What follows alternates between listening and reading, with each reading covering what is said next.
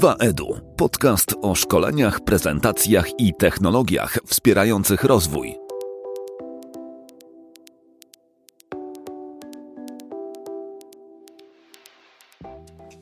Dobrze, cześć Michał, dzień dobry. No cześć Piotrze. Jak wrażenia po pierwszym odcinku? W sensie ten, wrzuciliśmy go, ludzie się cieszą, ponad 100 pobrań w pierwszym dniu, więc wow, wiła. Jak twoje wrażenia? Wiesz co, nie ukrywam, że za pierwszym razem to odsłuchałem siebie w całości i muszę powiedzieć, że tak jak nie lubię swojego głosu, tak ogólnie, to, to słuchało mi się tego całkiem fajnie, więc myślę, że może być to wartościowy content.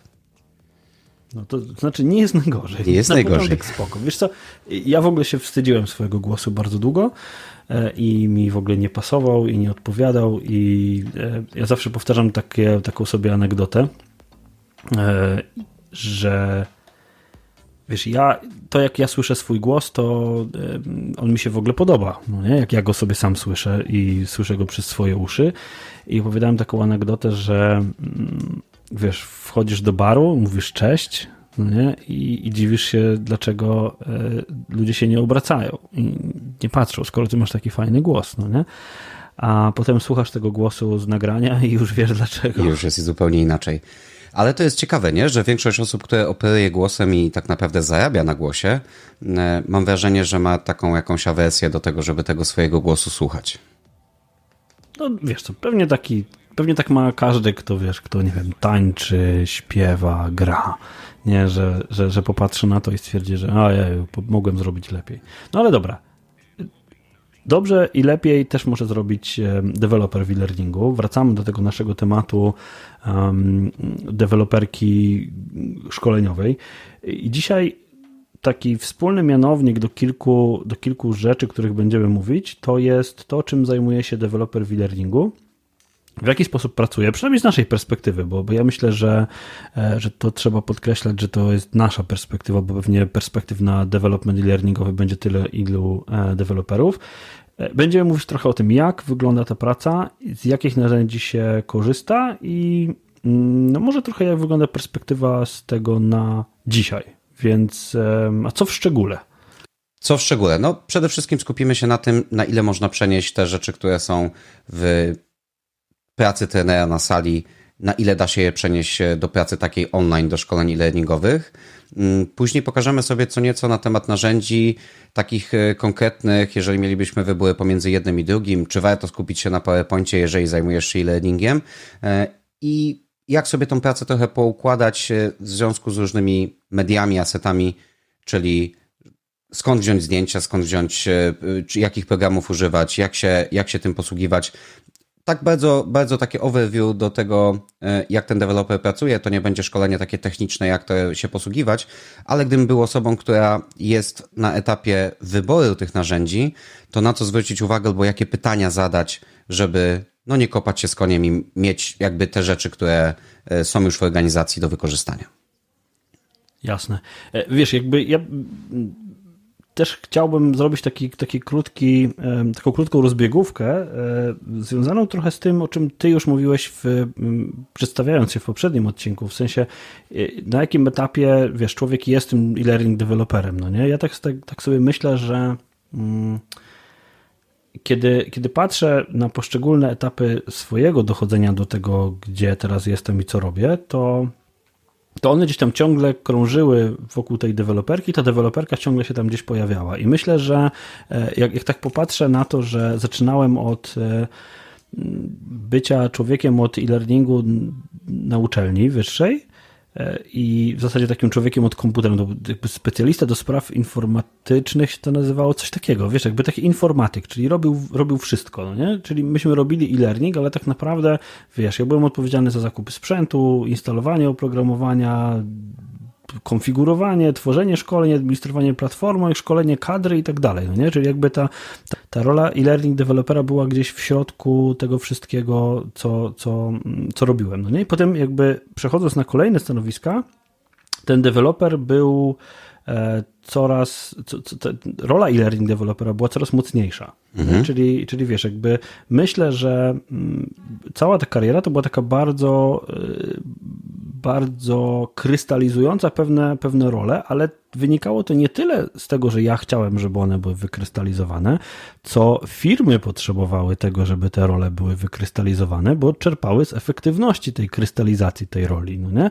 I ja wiem, że będziemy o tym mówić e, też w kolejnym odcinku o umiejętnościach poszczególnych, ale właśnie myślę, że, mm, że jeżeli, jeżeli ja myślę o tym, czym się zajmuje deweloper, tak high levelowo, to, to będzie bardzo różne. No nie? Będzie, będzie to bardzo różny zestaw obowiązków, e, i myślę, że ja nawet będąc deweloperem przez całkiem kilka lat, myślę, jak tak sobie teraz mocno staram się przypomnieć, to pewnie jakieś 6 lat pracowałem po prostu jako e-learning developer. Nie? Wow, to mnie teraz zaskoczyłeś, I... bo y, y, właśnie chciałem zapytać, czy ty się czujesz jako e-learning no. developer w ogóle? Wiesz co, w tej chwili już nie. W tej chwili mocno, mocno się nie czuję jako deweloper. Wiesz co, w tej chwili e, ja zastanawiałem się nad tym, jak, e, jak, do tego, jak do tego podejść. Wiesz co, ja w tej chwili moim zadaniem jest dostarczenie pewnego, pewnej usługi. No nie? I ja teraz patrzę na to dostarczanie e-learningu jako dostarczanie pewnej usługi, czyli ja się skupiam na tym, jak metoda rozwojowa, bo nie chcę mówić, że e-learning czy nie e-learning, jak metoda rozwojowa ma być dostarczona, żeby była efektywna i jaką technologią ją wesprzeć, żeby ludzie mm, mogli, żeby wygenerować jakąś zmianę. No Więc jakby ja patrzę na to z takiej perspektywy i, i w tej chwili um, raczej moją rolą jest e, praca taka konsultingowa i praca tworzenia pewnego rodzaju strategii, wymyślenia, jak coś może działać, niż wprost, niż wprost deweloperka, no nie? Ale ja myślę, że tak, 6 lat, 6 lat po prostu dewelopowałem szkolenia, potem zarządzałem takim zespołem, e, który projektował i tworzył szkolenia. No i w tej chwili, ale wiesz, jakby ja ciągle, ciągle potrafię. Ja, wiesz, raz na, raz na czas mam projekt, który robię sam i chcę robić sam. Nie? W sensie, żebym pewnie do Captivate'a bym się dzisiaj już nie usiadł, ale to za chwilę pewnie o tych narzędziach, ale w, w Storyline ciągle robię jakieś rzeczy, no nie? I, I, ciągle nie chcę tego zapomnieć, bo, e, bo uważam, że to jest ciekawe e, i ciągle gdzieś tam to robię, no nie? Ale wiesz, jakby chciałbym, żebyśmy też na potrzeby tego tego naszego rozważania postarali się wykrystalizować tę rolę. Mhm. No Czyli jakbyśmy mieli odciąć rzeczy zarządcze, projektowania, związane z projektowaniem, e, to, to, to chciałbym, żebyśmy się na chwilę skupili na tym, co ten deweloper tak naprawdę robi. No nie? Wiesz, jakby tak, tak, tak, na, tak na, na rozgrzewkę, bo, e, bo wydaje mi się, że to jest ciągle bardzo niejednorodna rola taka, wiesz, taka rola, że to nie jest grafik, grafik, y, który robi grafikę, chociaż też pewnie graficy się obrażą i powiedzą, że ich rola też jest niejednorodna, mhm. to, to właśnie myślę, że przy tym e-learning deweloperze to to nie wiem, jest, jest mi trudno określić dokładnie, co ten learning developer miałby robić. Jak, powiedz mi, jak to, jak, jak to z Twojej perspektywy wygląda? Wiesz co, to chyba jest wszystko kwestia trochę kontekstu, w jakim jesteś osadzony, bo z jednej strony, jeżeli jesteś takim typowym e, freelancerem czy takim one-man show, no to na pewno ten zakres tego, co robisz, jest o wiele szerszy. Jeżeli jesteś częścią jakiegoś większego zespołu, no to ty masz kogoś, kto to ugra, ty masz kogoś, e, kto jest grafikiem, scenarzystą, testerem, administratorem platformy, więc e, osoba, która będzie jako e-learning developer, to mogą być dwie, to mogą być dwie zupełnie różne osoby, albo to może być jedna osoba versus cały team różnych osób, które które są w środku jakiejś firmy e-learningowej albo, albo jakiegoś podmiotu. Więc, y, ale gdybym miał spojrzeć na swoją pracę i co ja tak naprawdę konkretnie wykonuję, ja, się, ja tak naprawdę mam wiele projektów, w których jestem każdą z tych ról, ale głównie skupia się to na tym, że fizycznie siedzę w storyline, który też jest tutaj moim podstawowym narzędziem y, i po prostu dewelopuję te ekrany. Zajmuję się ściągnięciem tych wszystkich mediów, obrobieniem tego, przerobieniem tego, co dostałeś w materiałach. Nie zawsze to jest tak, że dostajesz to jeden na jeden, a rzekłbym, że w większości wypadków tak nie jest. Czyli musisz się zastanowić, jak przekazać to na ekranie, jeżeli nie masz jakby tej warstwy takiej głosowej, nie masz tych wszystkich y, rzeczy, na które patrzysz wśród ludzi, nie widzisz reakcji, jak to zrobić, żeby to było i interesujące, a przede wszystkim realizowało jakiś cel? E, mówienia o e-learning deweloperze. No nie, to ten e-learning developer e, tak naprawdę to jest dla mnie taka osoba, która ma zestaw narzędzi dostaje jakiś input, tak? Dostaje na wejście, co dostaje na wejście? Dostaje na wejście scenariusz, albo pewnie niestety częściej prezentację. surową treść. Albo prezentację nie? w PowerPoincie. Albo prezentację w PowerPoincie, albo treść do przerobienia i tak naprawdę ma zestaw narzędzi i zestaw umiejętności do tego, żeby z tego materiału wejściowego dostarczyć jako efekt swojej pracy w wielu wypadkach gotowe, kompletne, przetłumaczone i, i wygłaskane i sfeedbackowane i zaaprobowane przez wszystkich świętych szkolenie online, które może przekazać komuś, kto administruje platformą e-learningową. Zgadza się.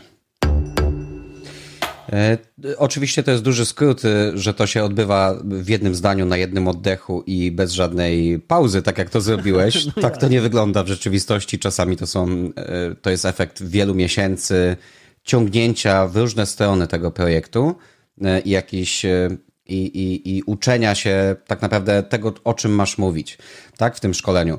Bo to jest też ciekawa perspektywa, że ty co chwilę, to jest taki, e-learning developer to jest osoba, która jest permanentnie niekompetentna.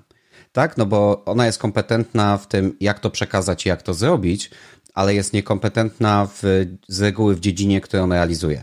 Oczywiście robiłem szkolenia i kontenty do szkoleń, które były Excelowe, w którym ja się czuję dość mocny. Natomiast robiłem też szkolenia z narzędzi, które widziałem po raz pierwszy w momencie, kiedy się z nimi stykałem. I to jest, e, to jest moment, w którym musisz się tak naprawdę cały czas tego tych różnych nowych rzeczy uczyć. I to jest fantastyczne w tej pracy. Raz robisz ochrony danych mhm. osobowych, raz robisz narzędzia do zarządzania projektami, później robisz e, szkolenie dla jakiejś fundacji i poznajesz problemy, które wydaje ci się, że ciebie w żaden sposób nie dotyczą, a tu się nagle okazuje, że dowiadujesz się bardzo wielu rzeczy, które mogą się w różnych momentach w życiu też potem przydać. No, ale wiesz, jakby kiedy, kiedy ja patrzę na, też, na, też na rolę de, de, dewelopera, to ja y, pracując w, no, nie jak w poprzedniej firmie, w której pracowałem, y, jak pracowałem tam, mieliśmy tam bardzo y, znaczy, chyba największy zespół, w jakim pracowałem. Nie chcę powiedzieć bardzo duży, bo 100-120 osobowy zespół to jest zespół, nie wiem czy bardzo duży, jest duży, no nie? I tam te role były wykrystalizowane i teraz deweloper tak naprawdę tam był E, że tak powiem, zredukowany do osoby, która dostawała zaaprobowany design szkolenia, no nie? Czyli ten design szkolenia to były tam powiedzmy jakiś Excel albo w którym była treść, e, materiały źródłowe jakieś dostawał e, i tak naprawdę ta praca polegała na i to powiem wprost, w wielu wypadkach przy dobrym designie ta praca polegała na przeniesieniu tego, co było w Wordzie, czy w Excelu, czy w PowerPoincie na ekrany szkolenia, no nie? Rozumiesz, jakby to była, to była tak zredukowana praca, tak, tak zautomatyzowana, bo tego było tak dużo tej treści było, że ona w, pewnie nie we wszystkich przypadkach, ale właśnie w wielu była właśnie zredukowana do takiej, do takiej dość specyficznej, wąskiej dziedziny. To znaczy, to jest na pewno duży komfort dla dewelopera, bo część tej odpowiedzialności, która jest, jest tak naprawdę w takich teamach rozłożona na wiele osób. Natomiast w moim wypadku, w większości to ja jestem odpowiedzialny za cały ten proces, więc można powiedzieć, no jak sobie tutaj pościelisz, tak się wyśpisz. Jeżeli gdzieś na jakimś mhm. wcześniejszym etapie nie zrobisz tego w sposób prawidłowy, no to to niestety wychodzi. Jeżeli nie przypilnujesz tego, żeby to była finalna wersja materiałów, żeby mieć e, approve od kogoś, żeby mieć osobę decyzyjną, jakąś konkretną, która będzie e, aprobować bądź nie poszczególne etapy tych prac, no to może się okazać, że nie masz tego komfortu, że w zasadzie musisz to przenieść i to wszystko jest mniej lub bardziej dogadane, tylko musisz tak naprawdę zaczynać od nowa. Też mi już się tak zdarzyło, że może nie do końca od nowa, że wszystko było źle, ale brak zadawania konkretnych pytań spowodował, że nie doszliśmy do tego etapu, w którym mieliśmy w momencie, kiedy mi się wydawało, że to już jesteśmy blisko.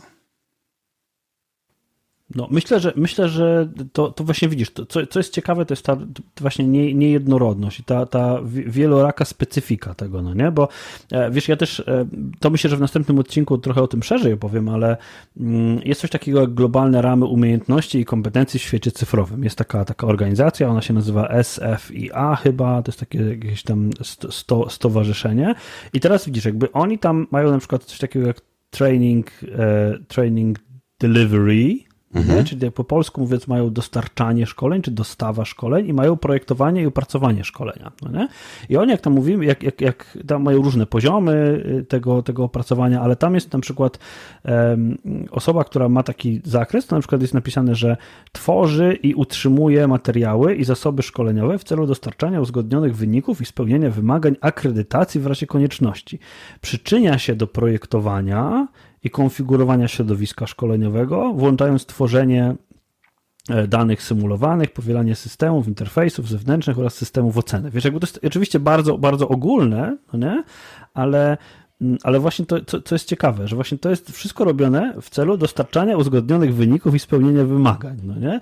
Czyli wiesz, jakby to, to, to jest ciekawe, no nie? Że jakby ten ciąg e, i, i, ten, i ten deweloper jakby nie może być e, mm, nie może być pominięty z tego, z tego w tym całym, w tej całej zabawie, no bo tak naprawdę to jest bardzo ważnym elementem, bardzo ważnym, bardzo ważną osobą w procesie e, dostarczania efektów szkoleniowych. No nie? To jest jakby taki, wiesz, e, kluczowy, mówiąc korporacyjnie i takim trochę, trochę bullshito językiem, to jest taki kluczowy zasób, nie? No na pewno, na pewno. No jest to, to mi się wydaje, że jest to element układanki, bez której ta układanka po prostu nie będzie kompletna. To nie jest może największy puzzle w wielu wypadkach, to nie jest najważniejszy puzzle, ale to jest puzzle, bez którego, nie wiem, tak jakbyś miał obrazek człowieka i to jest akurat ten, gdzie jest główka, tak? No i no niezbyt dobrze to wygląda, jeżeli tego nie masz, nie? Spoko. Myślę, że wiesz, e, tutaj, tutaj pewnie wejdziemy w dyskusję, czy ważniejszy jest instructional designer, czy developer, ale myślę, że to wiesz, to, to taka dyskusja jak jajko i kura, ale e, chcę zapytać cię jakby, mm, no bo ja rozumiem, że identyfikujesz się jako e-learning developer, tak? Myślę, że jak najbardziej. No, to, jest, to jest narzędzie, jest, Storyline jest narzędziem, które wykorzystuję codziennie i przy którym spędzam pewnie w tym roku najwięcej godzin spędziłem, więc myślę, że już mogę powiedzieć, że już tak. Mhm. Okej, okay, a co najbardziej, właśnie no i teraz chcę zapytać Ciebie, co, co najbardziej wpływa e, na, z jakich, z jakich umiejętności, z jakich kompetencji korzystasz najbardziej? Jakie jest Twoje wrażenie? W sensie, jak, jakich umiejętności, jakich doświadczeń korzystasz, jakby robiąc to, tak? Pracując, nie wiem, no e, nawet no, taka trywialna sytuacja. Wysyłam ci PowerPointa i mówię, Michał, w 16 językach. E, I moje pierwsze pytanie jest, na kiedy? Więc moje pierwsze pytanie jest na kiedy, wiesz, e, jest pewien zestaw takich ram, które i tak musisz ustalić, więc e, myślę, że ta dociekliwość taka na początku, e, no jakie to są języki, na kiedy, jaki jest materiał, czy to jest wersja finalna, e, czy kto będzie to aprowował, kto będzie robił poprawki, czyli cały taki zestaw pytań, które musisz zadać odnośnie powiedzmy całego procesu, odnośnie tego, czy ja mam wykorzystywać swoje zasoby, nie wiem, obrazki, czy to ja mam dostarczyć voice, czy ten voice będzie gdzieś wewnętrznie tworzony, no jest taka dociekliwość, to myślę, jak pytasz się o to, jakie cechy trzeba by mieć, no to ta dociekliwość jest na pewno tutaj istotna. Dwa, wydaje mi się, że taka ciekawość świata, no bo ciężko, ciężko dobrze przekazać coś, jeżeli sam tego nie rozumiesz. I to jest taka moja podstawowa zasada, jak tworzę szkolenia. Jeżeli ja nie potrafię tego zrozumieć, o czym tworzę szkolenia, no to, to nie jestem w stanie tego dobrze przekazać. Więc ja muszę w zostać jakby ekspertem, czyli taka dążenie do bycia ekspertem na chwilę w jakimś temacie, przynajmniej z tego zakresu, którego dotyczy to szkolenie, do tego, żeby dobrze to przekazać. Żeby nie, moim zdaniem nie da się zrobić dobrego szkolenia e, bez rozumienia tego tematu, tak że wiesz o czym, o czym to wszystko jest. No przynajmniej do jakiegoś stopnia, tak? No chyba, że ktoś ci da po prostu gotowe, gotową treść na gotowe ekrany. No, no, to jest komfort, którego z reguły nie mamy, więc albo nie zawsze no, mamy, więc y, trzeba się z tym liczyć. Tak, czy, wiesz co, czy, ale teraz zobacz, z tego co powiedziałeś, jakby to na początku, co mi, co gdzieś tam między wierszami, nie, nie chciałbym, żeby to umknęło, to jest takie podejście bardzo analityczne, tak? Czyli, czyli y, trochę taka rola project manager, analityka nawet i project managera trochę też, no nie? Czyli teraz zobacz, jakby najpierw ta rola analityczna taka, czyli dostajesz jakiś zestaw wymagań i teraz ty musisz sobie e, zdekonstruować to, co tam jest w tym wymaganiu. Tak czasami to jest po prostu mail, no nie? ja też pracując z różnymi klientami widzę, że czasami to jest po prostu mail, którego dostajesz. Chcemy szkolenie z tego, no nie? E, I, i proszę to zrobić. A potem się okazuje, że ty, ty tak naprawdę musisz zdekonstruować to, mm, cały ten, ten zakres działań, który tam został zdefiniowany, musisz go rozdzielić na części i uszczegółowić, do, jakby dowiedzieć się, co tak naprawdę za poszczególnymi tymi aspektami stoi i, i zobacz, znowu powiedziałeś, na kiedy to ma być. I to, tutaj znowu przechodzimy do tych, tej części takiej analitycznej, czyli co ma tak naprawdę zostać dowiezione. Przechodzimy do tej części takiej project managementowej, czyli tutaj znowu masz aspekt e, takich umiejętności i, i, doświadczeń z zarządzania projektami, z dowożenia projektem. Nie tyle wiesz, jakby zorganizowania projektu, co ze zorganizowania sobie samemu własnej pracy po to, żeby ten efekt dostarczyć. Mhm. No nie? I zobacz, i, i, i zanim, a, to są wszystko rzeczy, które w zasadzie nie siadłeś jeszcze do narzędzia autorskiego, nie odpaliłeś jeszcze żadnego narzędzia. No nie, na razie jesteśmy, że tak powiem, w Outlooku i oglądamy pliki Worda albo PowerPointa, no nie? Zgadza się. E, I, I to są już umiejętności, które są ci potrzebne, no nie? Czyli tak naprawdę musisz mm, potrafić tak, taka wnikliwość y, i, i, i takie trochę czasami czepianie się i dopytywanie, zanim w ogóle projekt się zacznie, to to jest jedna rzecz. Potem mamy te wszystkie rzeczy ze zorganizowaniem sobie pracy i co jest jeszcze moim zdaniem kluczowe, określeniem ram projektu. Nie? Ja, ja mówię, mówię o tym na instructional designie, na, na kursie instructional designu, gdzie tam mamy taki, wiesz, think inside the box, ale określ sobie granice. Jakie masz granice? W jakim, w jakim środowisku się poruszasz, tak? Na ile środowisku brandingowym, czy e, w środowisku dostępnych zasobów, to była następna rzecz, którą powiedziałeś. I to jest takie typowo project managementowe zadanie, no nie? Określ sobie dostępne zasoby, no nie? I, i, I na kiedy masz dostarczyć. No wiesz, tu są dwa aspekty. Z jednej strony zapraszam na szkolenie z projekta, więc, więc wiesz, masz jakieś doświadczenie i prowadzisz też rzeczy związane z zarządzaniem projektami, więc wiesz, e, wiesz mniej więcej, co powinieneś uzyskać, żeby, żeby te ramy sobie wyznaczyć, a z drugiej strony to jest kwestia po prostu doświadczenia. Popełniasz non-stop błędy i mogę to głośno powiedzieć, że popełniasz non-stop po prostu jeden błąd za drugim i widzisz, jakie są efekty, tak? I na, na, przy następnym projekcie jesteś w stanie wyciągnąć wnioski, okay, no nie określiliśmy, która osoba będzie ten, ten, ten projekt e, finalnie akceptować i skończyło się na tym, że dostałeś od dwóch osób, które robiły review, sprzeczne, sprzeczne komentarze. No i co teraz?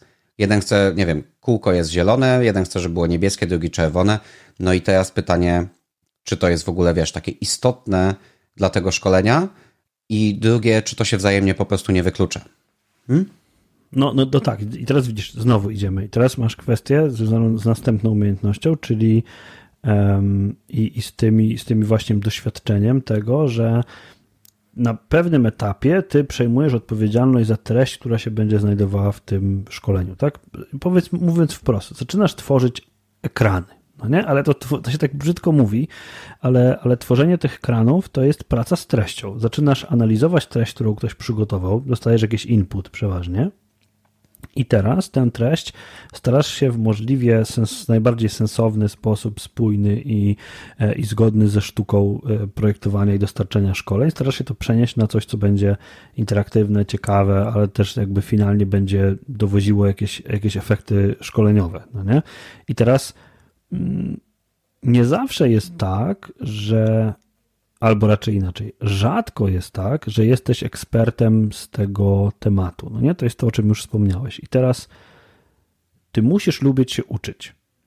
Dla mnie i instructional designer i e-learning developer, i jeden i drugi, w mniejszym lub większym stopniu, ale muszą lubić się uczyć. Muszą mieć w sobie ciekawość przeróżnych tematów. No nie? Bo ja, ja pracując jako e-learning developer naprawdę jakby przerobiłem dziesiątki różnych tematów, które były totalnie ze sobą nie, niespójne. Nie? I musisz mieć tę umiejętność uczenia się i, i, i zadawania właściwych pytań. Nie? Bo masz jakichś tak zwanych SMI, czyli ekspertów merytorycznych, którzy odpowiadają za treść, i ty musisz wiedzieć, o co ich zapytać. Tak, zgadza się. No, to, to, to, o czym mówisz. Niektórzy przy końcówce tego roku liczą się, licytują się, jakby ile książek przeczytali, a w tej naszej branży myślę, że takim wyznacznikiem mogłoby być, ile szkoleń ty zrobiłeś, żeby się czegoś nauczyć, ale nie zrobiłeś w sensie wykonałeś jako swoją pracę, ale ile rzeczy, ile tematów gdzieś tam poznałeś, które są czasami lekko obok, czasami widzisz, dotyczą zarządzania projektami, e, do tego, żeby sobie ułatwić jakby z zupełnie innego poziomu tą, tą pracę. Więc, e, no tak jak mówisz, to trzeba być tym, tą ciekawą osobą, trzeba zadawać te pytania. Ja, ja mam zawsze taką metodę i taki, taki model pracy, który może się komuś też przydać. Dostaję te materiały i mówię sobie, że potrzebuję kilka dni, kilka, nie wiem, tydzień na to, żeby sobie te materiały pooglądać. Tak? Proszę o na przykład dostępy do narzędzia. Ja się chcę wczuć w rolę osoby, która w ogóle ma tylko ten materiał i ma tylko na przykład to narzędzie i próbuje coś w tym narzędziu zrobić.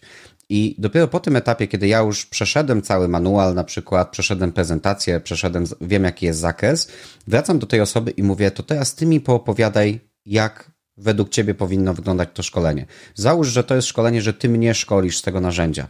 I pomimo tego, że ja już to znam od tej strony, powiedzmy, tego, co jest zapisane w tych materiałach, to z reguły najciekawsze rzeczy, które miałyby być w tym szkoleniu i najciekawsze pytania, które zadajesz, są właśnie w tym momencie. Czyli ty zadajesz te pytania, chcesz tak naprawdę uzyskać rzeczy, które są między wierszami w tym wszystkim. To nie chodzi o to, żeby mieć właśnie te rzeczy, e, które są zapisane, mhm. tylko tego, czego tam nie ma zapisane. To jest z reguły rzecz, która ludzi w tych szkoleniach interesuje najbardziej. Wiedza taka, która jest wiedzą indywidualną, potem wiedza taka, która. Taką plemienną. Taką, tak, taką plemienną, ale wynikającą też z praktyki. Tu mamy zrobić to tak, tak i tak, ale w sytuacji, kiedy coś tam, to dzieje się coś innego. I to jest rzecz, która z reguły jest odpowiedzią i którą musisz umieć wyłuskać od tych ludzi. Mhm. E, ale wiesz co, myślę, że jeszcze to się wiąże bardzo z tym, że mm, musisz być jako e-learning developer w większości przypadków, no chyba, że tak mówię, jesteś wycięty albo, że tak powiem, wy, wykrystalizowany z całej grupy i dostajesz taki input jesteś po prostu takim ekranotwórcą.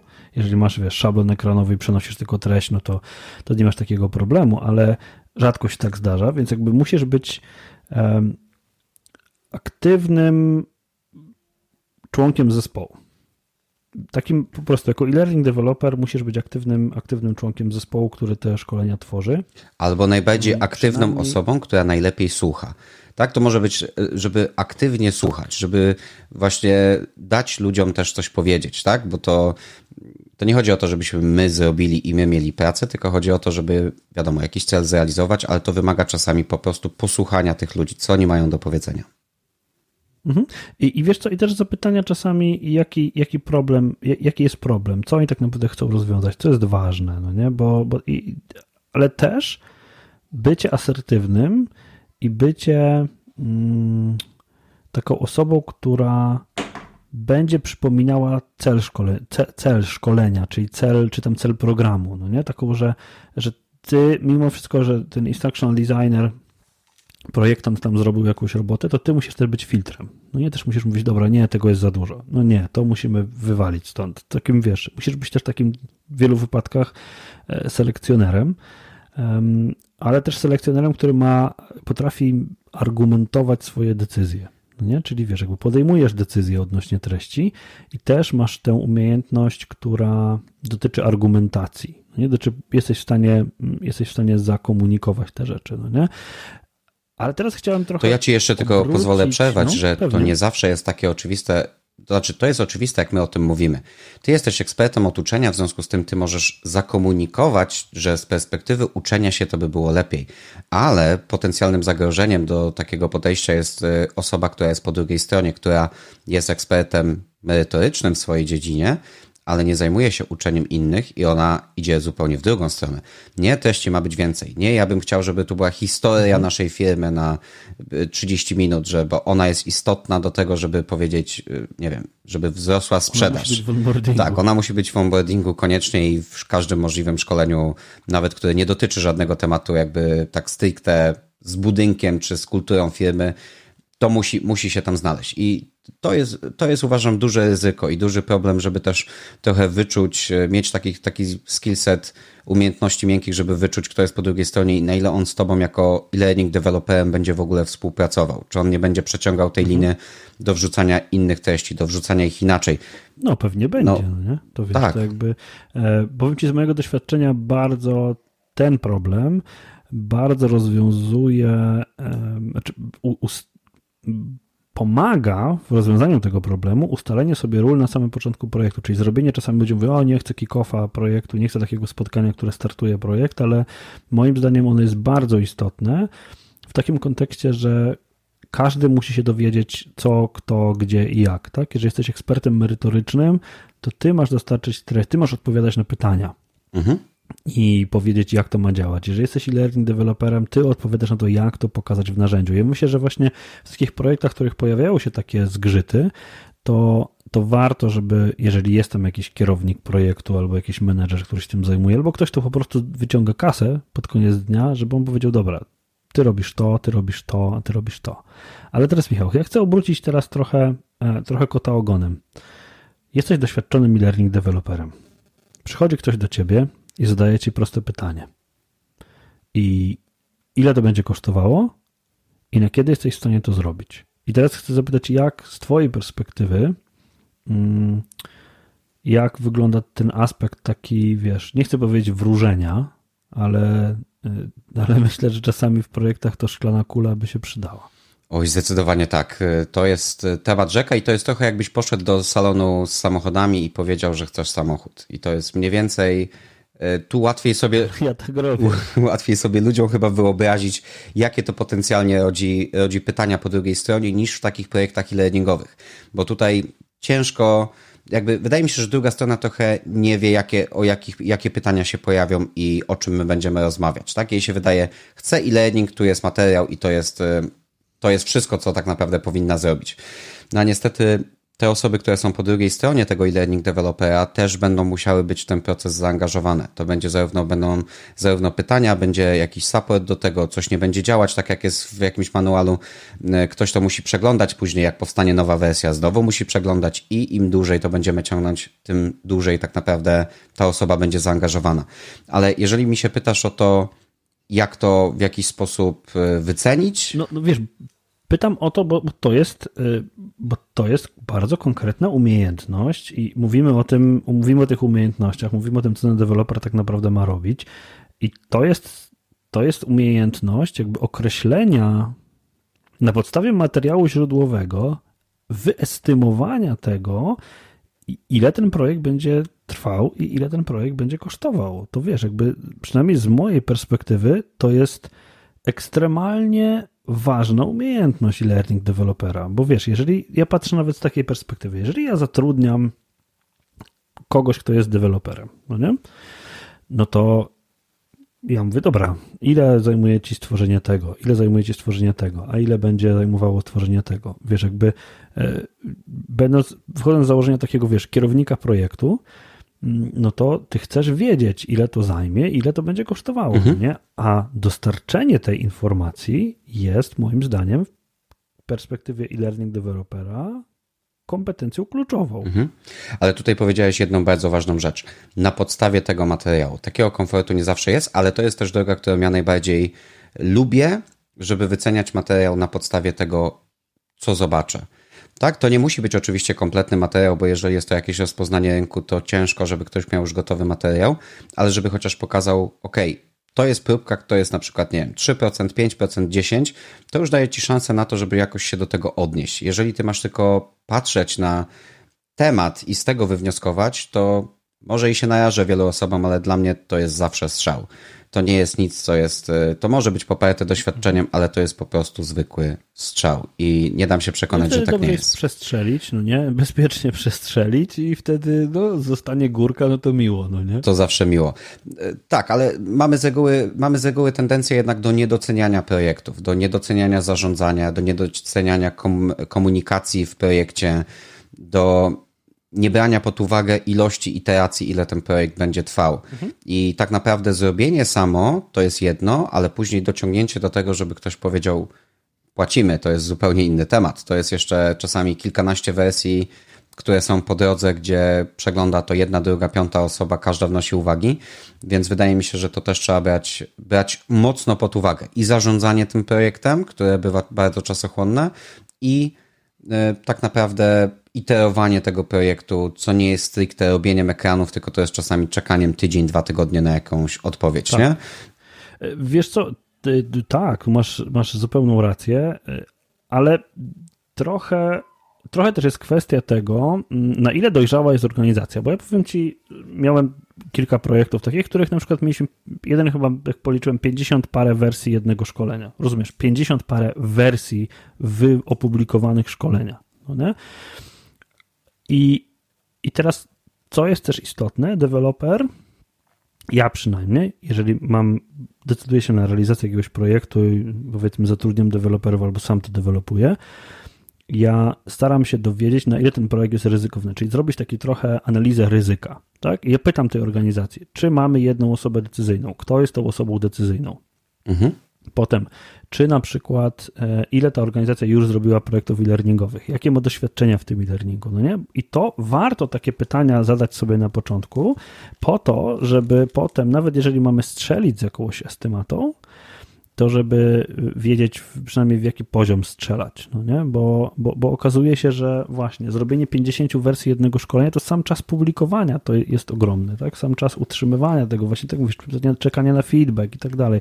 No jakby każda, każda organizacja też jest, też jest, e, też jest inna i w różnych organizacjach to różnie, różnie biegnie, ale warto z typowego project managementowego podejścia warto ten projekt e-learningowy potraktować jako projekt IT, znaczy będzie drożej i będzie później. Przynajmniej takie jest moje, wiesz, takie jest moje doświadczenie. Będzie drożej i później i będzie to ważniejsze niż ci się wydawało na początku, kiedy robisz kick-off. To znaczy ja bym z tym założeniem gdzieś tam się mocno nie afiszował, natomiast w twojej głowie można tak założyć, że istnieje duże ryzyko, że to będzie niedocenione pod względem kasy i czasu. Mhm. Wiesz, ja też, y, też mam takie, takie pytanie, które, które zadaję, jak projekt się zaczyna i też zadawałem je jako, e, jako e, jak byłem deweloperem, jak byłem instructional designerem i tak dalej. Kto tym projektem zarządza? Albo kiedy patrzę na to z perspektywy takiej stricte biznesowej, to jest pozycja, która się nazywa project management i ona zawsze jest na poziomie 10 do 20% e, całego projektu. Mhm. I zawsze zadaję pytanie, czy project management jest po mojej stronie, czy project management jest po stronie, e, po stronie, wiesz, jakby klienta. E, dlaczego? Bo mm, ten project management jest potrzebny i nawet jeżeli go wykonuje deweloper, i czasami nieświadomie to robi, to ten project management jest potrzebny. Ktoś tym wszystkim musi zarządzać. I, i teraz chcę, żeby to był taki ładny segue do, do tego, czy i na ile deweloper może być um, takim, takim jednoosobowym bandem, tak? Mhm. a na ile powinniśmy dążyć do tego, żeby był częścią zespołu. I, i to jakby chcecie zapytać, jak to, jak to wygląda z swojej perspektywy, bo, bo jak już wiesz, ja nie jestem fanem one-man show. Jakby nie, no widzę sporo ryzyk, mhm I, i, ale chcę zapytać, wiem o tym, że jakby ty tak funkcjonujesz, no nie? Więc tak. jakby chciałem to skonfrontować, tak? Dobra, ja nie jestem fanem tego, ale, no nie? I teraz powiedz mi, jak to wygląda z twojej perspektywy, kiedy ty musisz ogarnąć wszystko end to end. Wiesz co, to rzeczywiście jest ryzyko takiej podaży twojego czasu, bo jeżeli tych projektów masz kilka, to one mają takie momenty, w których których ty nie masz po prostu co robić. I to nie jest kwestia, że ty nie, nie jesteś gotowy do świadczenia tej pracy, tylko akurat czekasz tu na review, tu czekasz na materiały, tu ktoś ma się wypowiedzieć odnośnie czegoś, jakiś problem, jakaś rzecz problemowa, czekasz na jakieś spotkanie, a z drugiej strony są takie duże górki tej pracy i to jest rzeczywiście pewnego rodzaju ryzyko. W krytycznym, najgorszym albo i najlepszym czasie, który miałem, ja byłem w stanie wrócić do tego samego projektu po 12 do 16 dniach.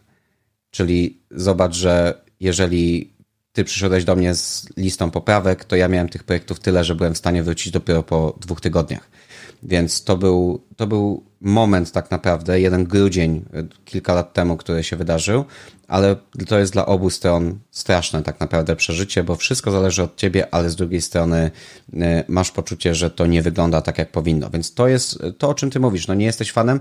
Wydaje mi się, że to, to jest główna rzecz, która jest problemem, że albo no, zajmujesz się przyprowadzeniem tego klienta, ugraniem projektu, projektowaniem, zrobieniem go fizycznie, przeprowadzeniem testów, poprawek, poprawek, poprawek, poprawek, eksportem i zarządzaniem, mhm. no albo po prostu masz od tego ludzi, tak? I wtedy na pewno jest ci po prostu wygodniej, żeby tą pracę rozdysponować, żeby kogoś dłużej trochę e, wykorzystać e, w tym konkretnym projekcie, więc no ja, ja się do tego po prostu przyzwyczaiłem i dla mnie taka praca jest Aha. ok, ale ja lubię to, co robię, w związku z tym u mnie takie zatracanie się na wiele godzin w tym nie jest jakimś wielkim problemem. Więc. Mhm. Ja ci, ja ci powiem, dlaczego nie lubię. Ja nie lubię, nie lubię one-man show z, z, kilku aspektów. Nie lubię one-man show z, w aspekcie e, połączenia instructional designera z deweloperem. To się bardzo często zdarza. Nie? Czyli mamy osobę, która i pisze scenariusz, i tworzy szkolenie, i jest copywriterem, i jest grafikiem, i jest, wiesz, jakby jest, powstaje taki nagle tak, taka jedna osoba, która, wiesz co, jak gdzieś widziałem kiedyś takiego człowieka, który grał na pięciu instrumentach naraz, mhm. no nie? Wiesz, tu ma pod pachą jedno urządzenie, tu ma pod pachą drugą, drugie, w dłoniach trzyma coś, w ustach ma harmonikę i, i wiesz, talerze perkusyjne na stopach, no nie? I, i o ile to na, mm, na nadmorskim pasażu jest spoko mhm. I, i tam ludzie mu wrzucają pieniądze i pewnie jakby, jakby przychód się zgadza, o tyle to się zupełnie nie nadaje do pracy, do grania w orkiestrze. No nie? Mhm. I teraz jest kwestia taka, że e, wydaje mi się, że to jest jeden aspekt tego. To ja ci tylko, ja ci tylko przerwę, bo no? wiesz co, to właśnie do tego, żeby odnieść się do tego, co powiedziałeś. E, możesz, e, to jest jakby twój punkt widzenia, a mój jest inny. Nie musisz grać z tych pięciu instrumentów, o których powiedziałeś. Nie musisz być najlepszy w każdym z tych instrumentów, żebyś zatrzymał się na tym pasażu nadmorskim i posłuchał dobrej muzyki, która z tego się tworzy. Nie? Oczywiście, to jest moja perspektywa, bo ja tak funkcjonuję.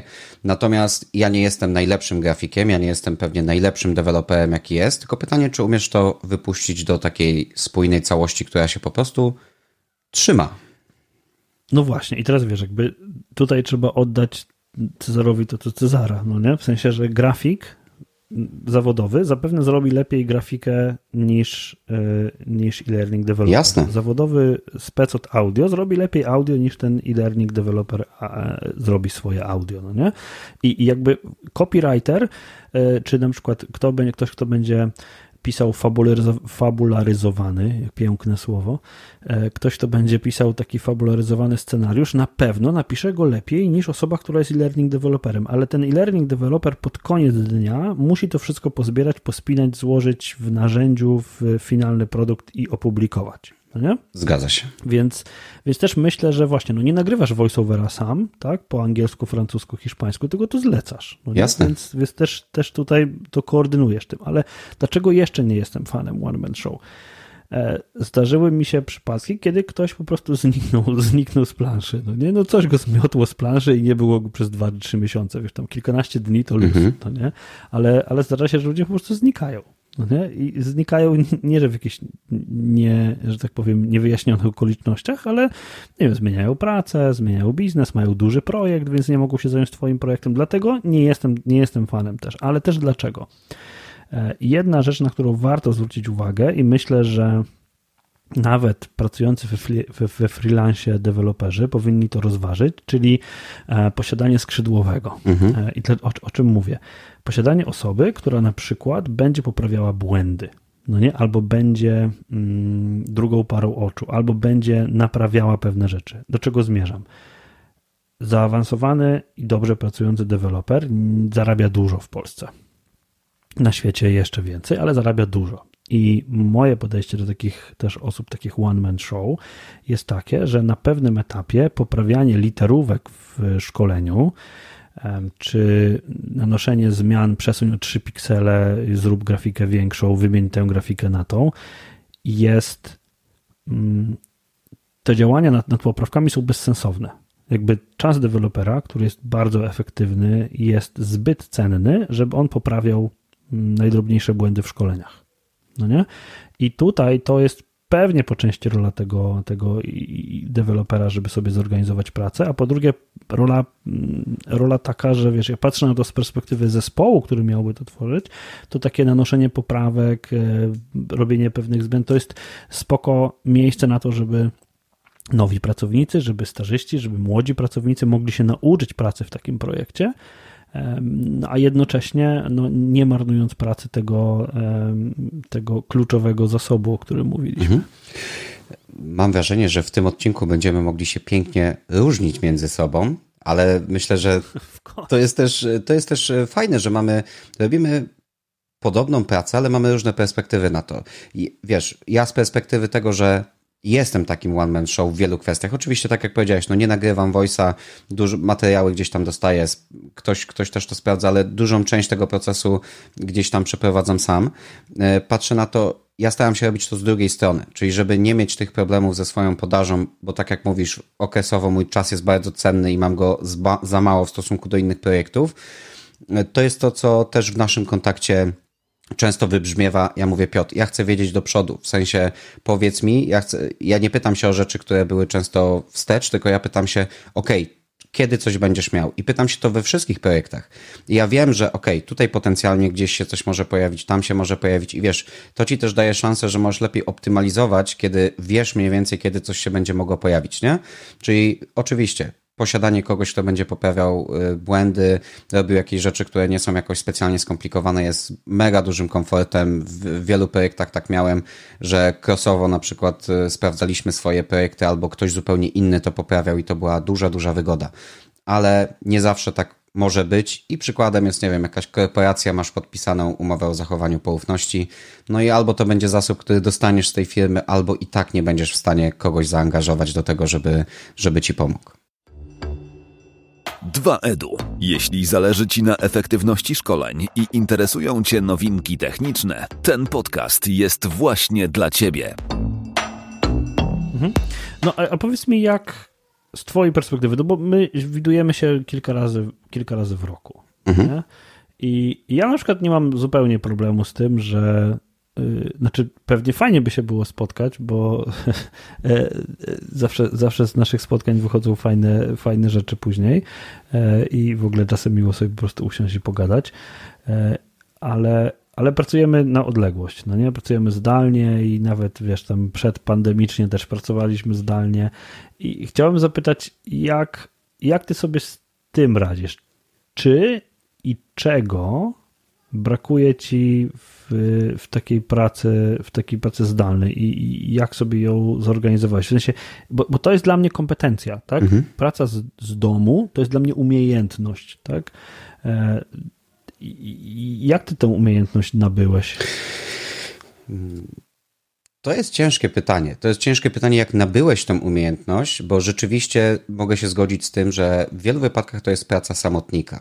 Ja pracuję z domu, pracuję, jestem w Poznaniu, de facto pracuję w Krakowie, a projekty mam z ludźmi na całym świecie, więc y, to sprawia, że ta część tego, o co pytasz, czyli praca zdalna jest jakby wpisana tak immanentnie w to, co ty będziesz robić. No bo jeżeli masz ludzi w jednym projekcie, którzy są y, z USA, z RPA i z Australii, miałem taki projekt i ja byłem deweloperem z Polski, no to i tak nie będziesz jakby na miejscu, to jest jakby jedna kwestia, a dwa, głównym problemem wtedy jest dobranie strefy czasowej, w której da się w ogóle zrobić kola, który będzie zdalny do tego, żeby coś ustalić w tym projekcie. I bywało, że miałem na przykład spotkanie o drugiej w nocy, bo to był ten przestrzeń, kiedy wszystkim pasowało i już nikt nie spał i jeszcze nikt nie spał do tego, żeby działać. To jest jakby jeden aspekt taki organizacyjny, a druga rzecz jest taka, że trzeba po prostu mieć takie, wydaje mi się, dużo wytrwałości i umiejętności czasu spędzania ze sobą. E, jakbyś spojrzał sobie na kalendarz mojego kolegi i mnie, to on z reguły ma 8 godzin coli w dziennie, a ja mam jeden call, dwa kole, trzy kole w tygodniu. To jest zupełnie inna praca. My często ze sobą na ten temat rozmawiamy, że ja mówię, mi nie pasowałby taki schemat pracy, jaki ty masz, a tobie nie pasowałby nie pasowałoby to, w jaki sposób ja w tej pracy się odnajduję, ale wydaje mi się, że trzeba umieć spędzać czas z sobą, trzeba umieć e, jakby wytrwać w tym, z czego mi najbardziej brakuje, chyba czasami po prostu pójść i porozmawiać. I dla mnie tą odskocznią są szkolenia. Tak, jeżeli pracujesz długi czas, y, to po prostu biorę któreś jedno, drugie, piąte szkolenie do tego, żeby wejść w ten taki ogień, w tą adrenalinę, do tego, że jedziesz, że musisz przekonać ludzi do siebie.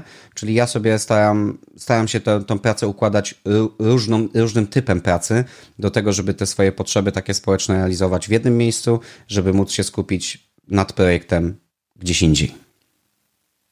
Mhm. A chciałem zapytać, jakie masz, jak długie masz takie ciągi pracy nad, nad, nad projektem? W sensie, bo wiesz, są różne techniki, tam Pomodoro, tam 90 minut, to, tamto, ale chcę zapytać, bo ja też czasami robię projekt i mam jakieś ciągi takie prace. No nie, że wpadnę w jakiś taki system, nie wiem, ja mam tak wieczorem, usiądę o dziewiątej do robienia czegoś, włączę sobie jakąś tam muzykę, coś tam i nagle, wiesz, jakby ocknąłem się, że e, nie wiem, jakaś potrzeba fizjologiczna mnie wezwała w wielu wypadkach i nagle patrzę, o, jest druga na przykład, mhm. no nie? Więc y, ja potrafię wpaść w takie flow, że wiesz, jakby, nie wiem, zajmuje mi, ja wiem, że to jest niezdrowo i w ogóle i tam, wiesz, jakby nie, nie, nie, nie chcę tego trywializować, że jest niezdrowo, ale no, no tak jest, że wpadam w taki, w taki ciąg e, myślowy, ciąg pracy, i on potrafi trwać, nie wiem, 3 godziny, 4, 5 czasami. Wiesz, jakby ja wtedy widzę, widzę bardzo konkretne efekty i one mnie jeszcze bardziej napędzają. Chciałem zapytać, jak to jest, jak to jest u ciebie w takiej, wiesz, pracy, no, w której, no tak jak mówisz, jesteś sam, jesteś odizolowany i siedzisz z tą treścią, a nie z ludźmi, którzy ją robią, nie? Wiesz, to wszystko zależy, jak wysoka jest kara umowna za przekroczenie deadline'u, to wtedy jest najlepsza motywacja. I nie, nie, nie, absolutnie śmieję się, ale to nie chodzi, y, żeby tutaj pokazać, że ja jestem jakiś mega, mega pracowity, bo pewnie tak nie jest i pewnie gdzieś tam oscyluję wokół średniej, ale potrafię się zmobilizować i taki najdłuższy ciąg, który, który mam, to jest 20 do 30 godzin pod rząd jestem w stanie wytrzymać. Potrzebuję kilka dni na regenerację wtedy, ale zdarzały mi się projekty, gdzie musiałem coś dopiąć i po prostu siadałem, nie wiem, o 9 rano i kończyłem następnego dnia o którejś godzinie z jakimś tam przerwą, no wiadomo, jedzenie, rzeczy techniczne i tak dalej, przewietrzenie się, ale potrafi się zmobilizować do takich długich ciągów. No ja powiem Ci, że już parę dobrych lat, przyznam się, parę dobrych lat już nie, nie, nie, nie praktykuję takiej metody pracy, ale tak. Ale lubisz pracować w nocy? Lubisz na przykład pracować w nocy? Wiesz co, z jednej strony lubię, a z drugiej strony wiesz co, ja się uczę się w tej chwili pracować od do, mhm. uczę się robić sobie sloty na pracę e, i uczę się nie mieć takich ciągów pracowych. Czyli wiesz, że na przykład zacząłem jednego dnia o 6 rano i skończyłem następnego, no, no, no, wiesz, o, o 4 nad, nad ranem, mhm. no nie? Czyli, czyli wiesz, jakby tam kilkanaście godzin pociągnąłem, bo coś tam, no nie? Nie jestem fanem w tej chwili już tego, praktykowałem to, nie jestem fanem, pojawia się tak ogromna liczba, pod koniec zwłaszcza, i, i ja generowałem tak dużą liczbę błędów, tak dużą liczbę pomyłek um, i mm, oczekiwałem też, wiesz co, to i to, to jest ciekawe. Ja jak tak popracowałem w takim długim, długim ciągu, oczekiwałem wdzięczności za to, jakiejś takiej, wiesz, wdzięczności od wszechświata, mhm. że ja dowiozłem coś, no nie? A wtedy ja to, wiesz, ja to dostarczałem i okazywało się, że dostaję, wiesz, 78 poprawek. No I to niekoniecznie przeze mnie wygenerowanych błędów, tylko na przykład 70 zmian, no nie? I wtedy to mnie frustrowało i musiałem to przestać tak robić. Znam temat. Przestać mhm. wkładać w to tyle swojego serducha, bo potem ktoś w to serducho wbijał 70 szpilek i myślisz sobie efit. Mhm. Po prostu masz ochotę wyciągnąć środkowy palec, a nie, a nie być dumny z tego efektu, który powstał. Więc chcę zapytać o to, jak organizujesz sobie ten czas pracy? W sensie, jak, e, jak jesteś w stanie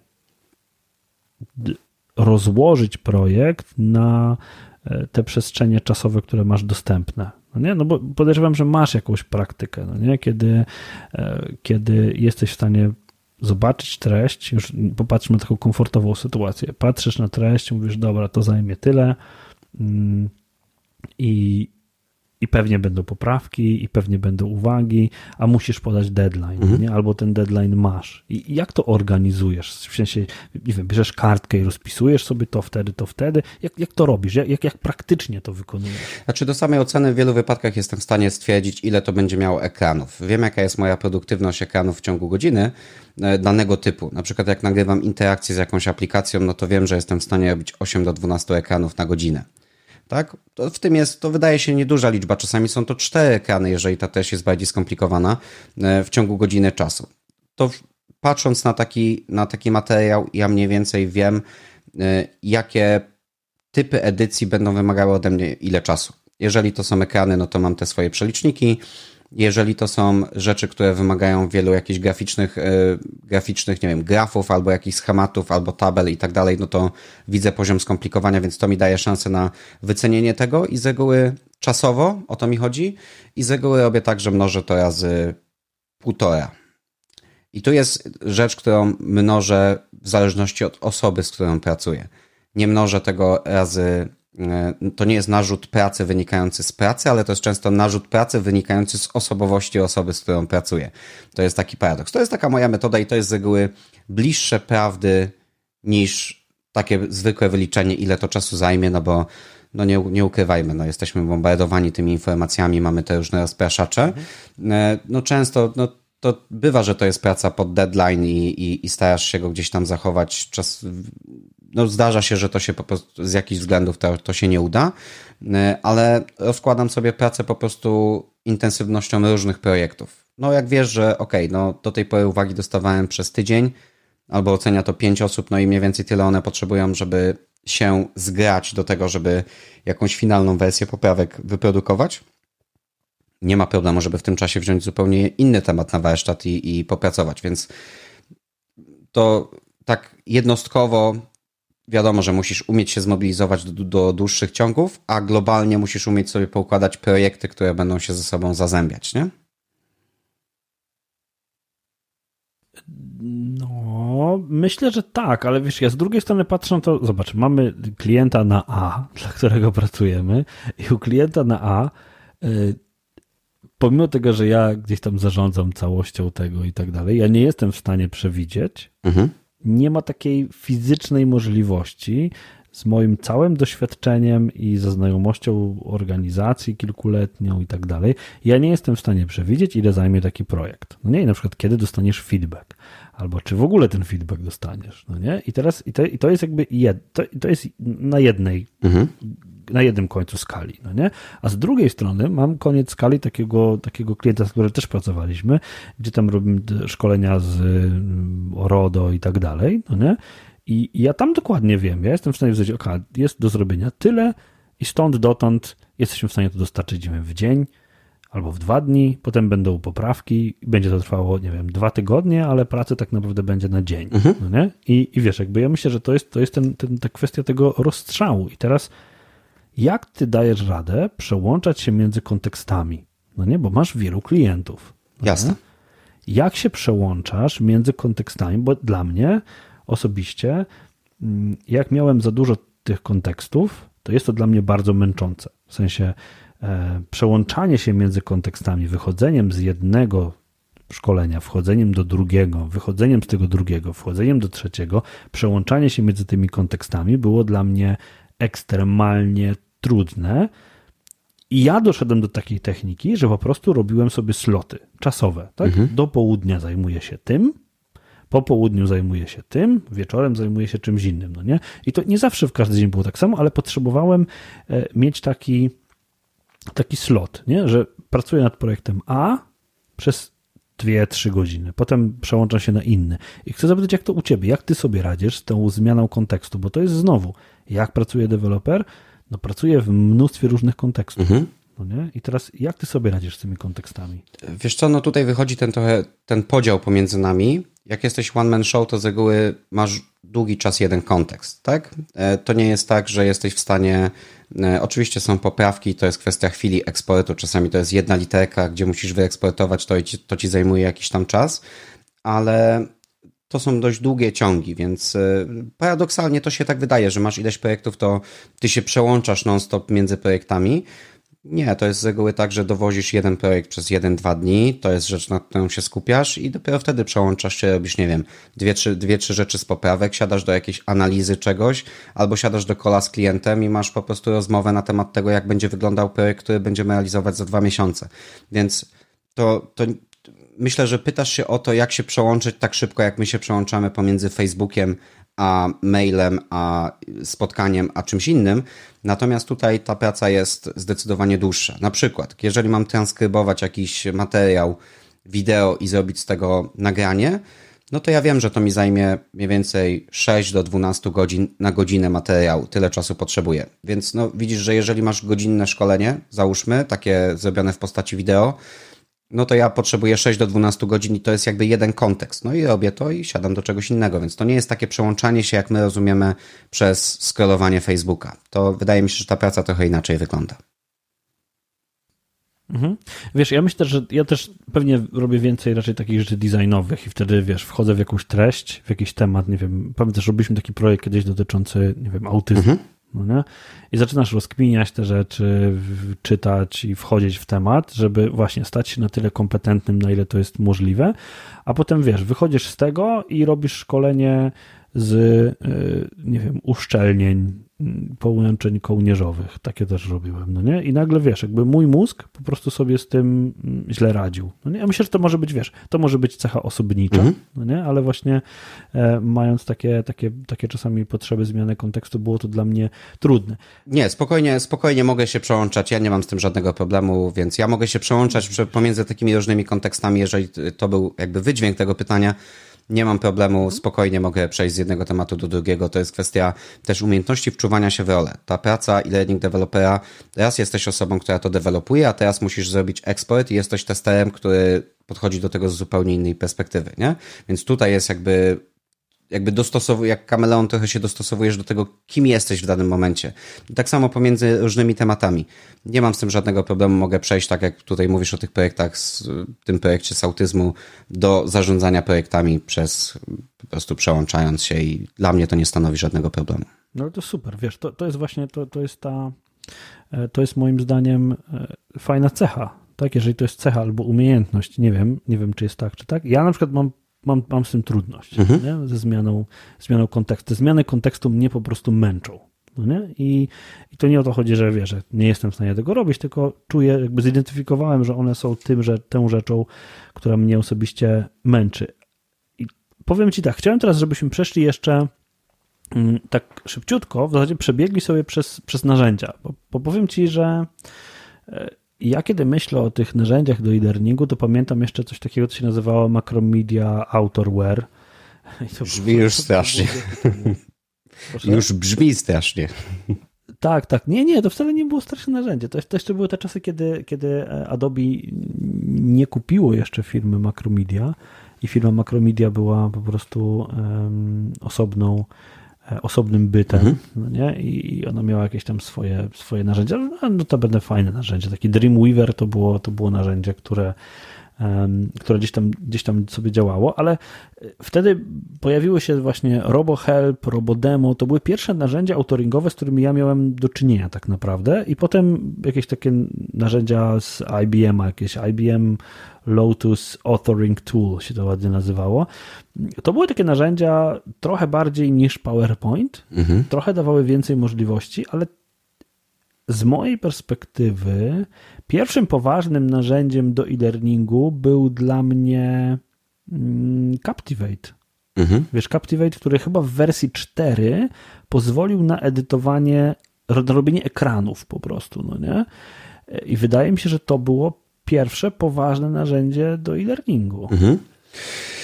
Od, od, czego ty zaczynałeś? Ja zaczynałem od y, zrobienia właśnie analizy pomiędzy Captivate'em i Storyline'em. Wyszukałem, że to są takie dwa narzędzia, które potencjalnie miały, mogłyby mi pasować, mm, ale... Ze... Ale nie Storyline, ale Storyline Storyline 1. A. Storyline 1 z wszystkimi swoimi mankamentami. To chyba było dość wcześnie.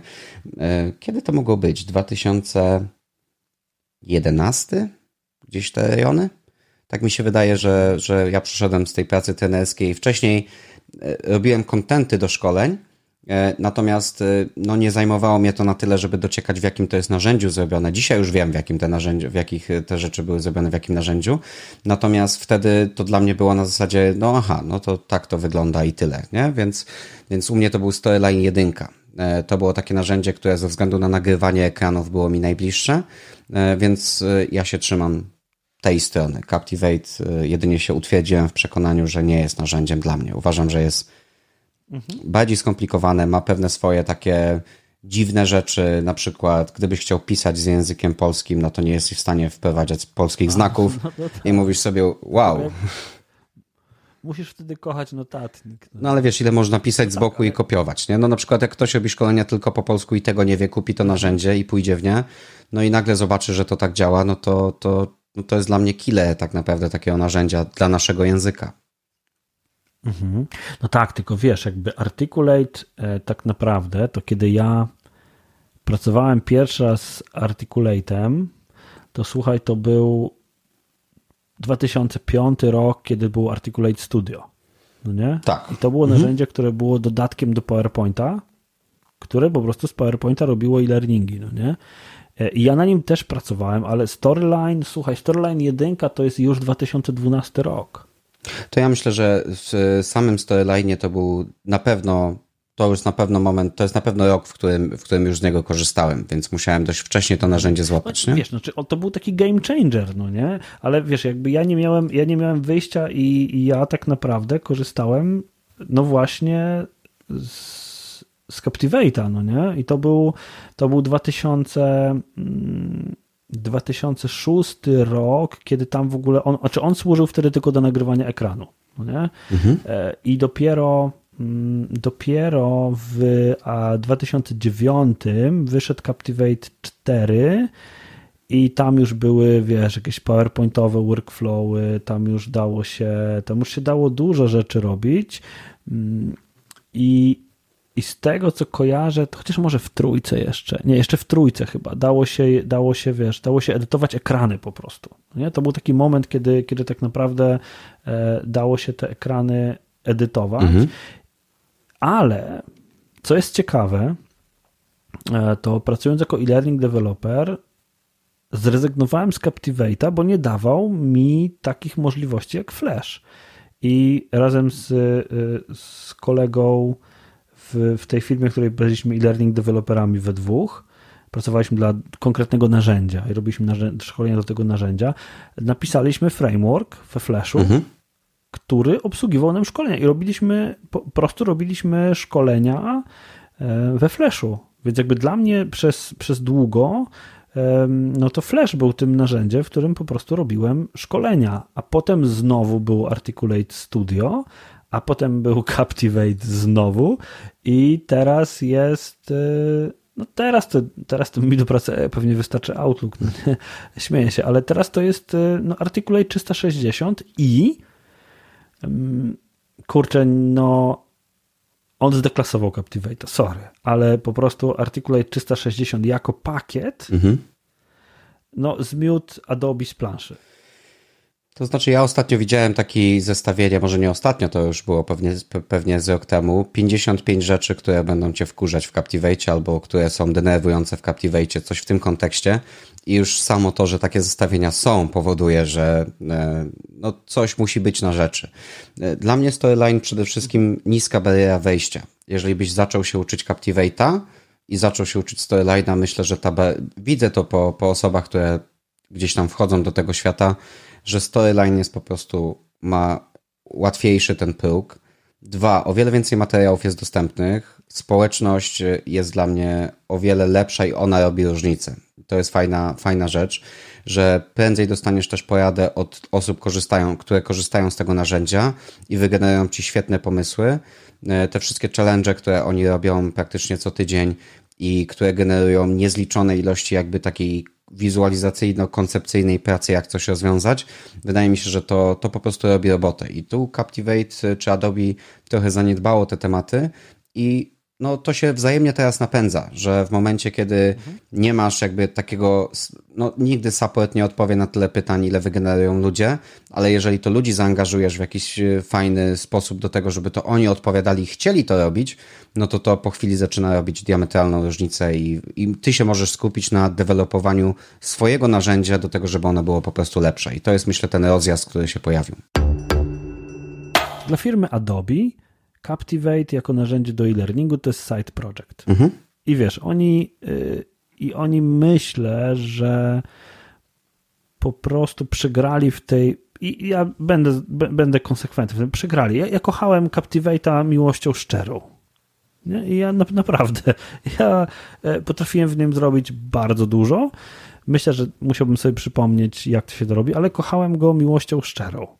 I przez długo. I, i, i zrobiłem naprawdę bardzo dużo fajnych, zaawansowanych projektów. Wiesz, i dla mnie, dla mnie storyline był takim, storyline jedynka zwłaszcza był takim, wiesz, taką zabawką jakąś, no nie? E, I dopiero w momencie, kiedy ja się odpiąłem mózgiem od narzędzia autorskiego, mhm.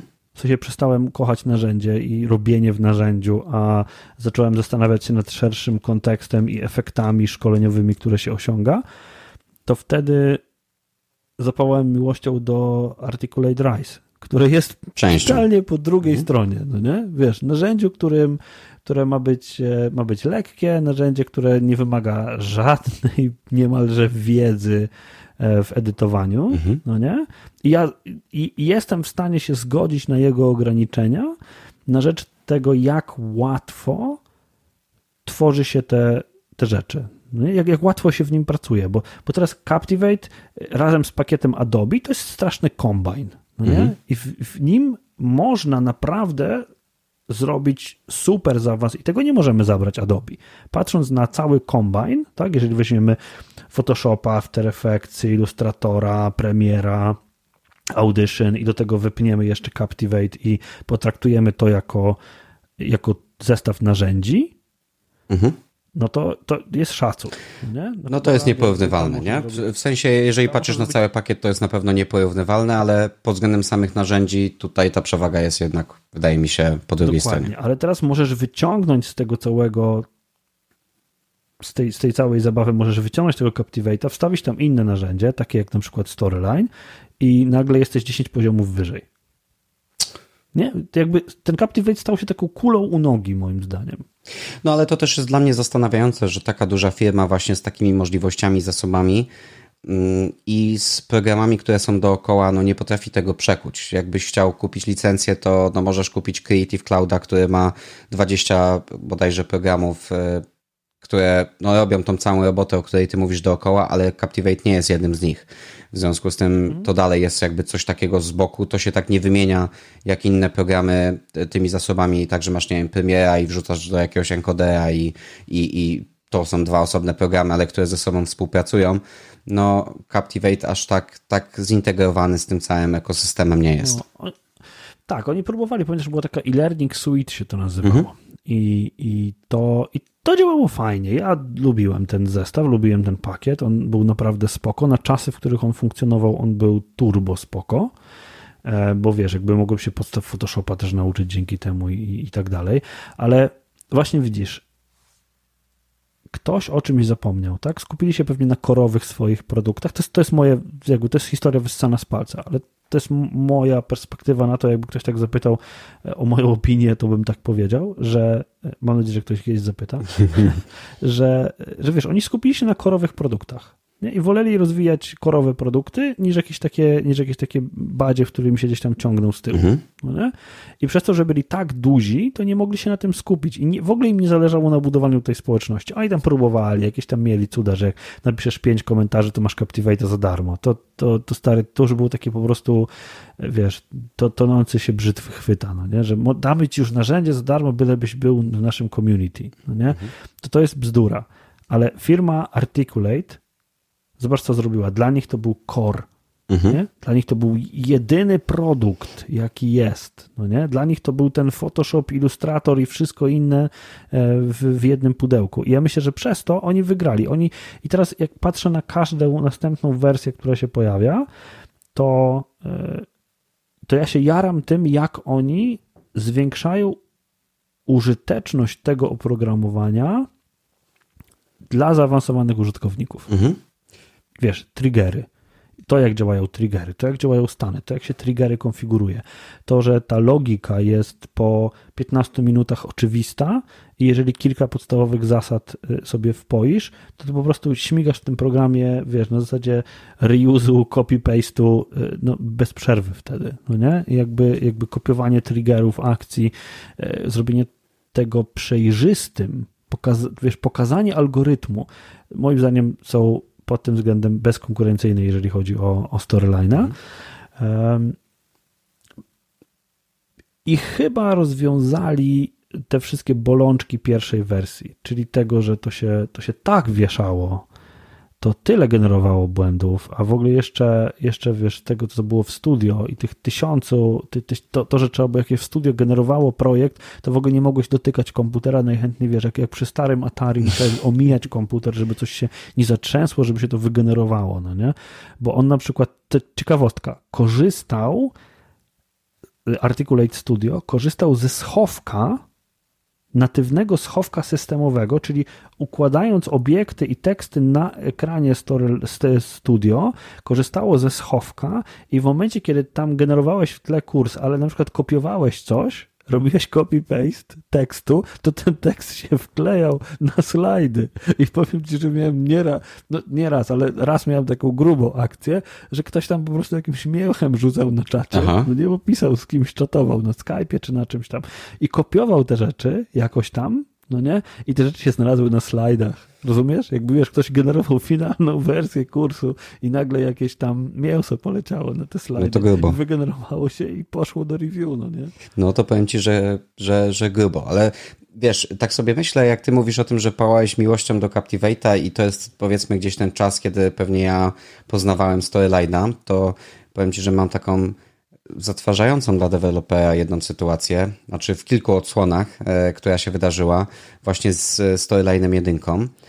E, on miał taką przypadłość, że jak otworzyłeś projekt i pracowałeś na nim na przykład 8 godzin, i to była moja sytuacja, i robiłeś po drodze, zawsze się mówi rób Ctrl S, nie? Żeby zapisywać plik. Mhm. I ten plik po tych 8 godzinach, przy tych 40 save'ach, które zrobiłeś po drodze, się wysypał, co zdarzało mu się i do dzisiaj się czasami zdarza, jak skopiujesz, kleisz obrazek, tabele nie są taką stabilną wersją, mhm. która potrafi wygenerować, e, wygenerować błędy.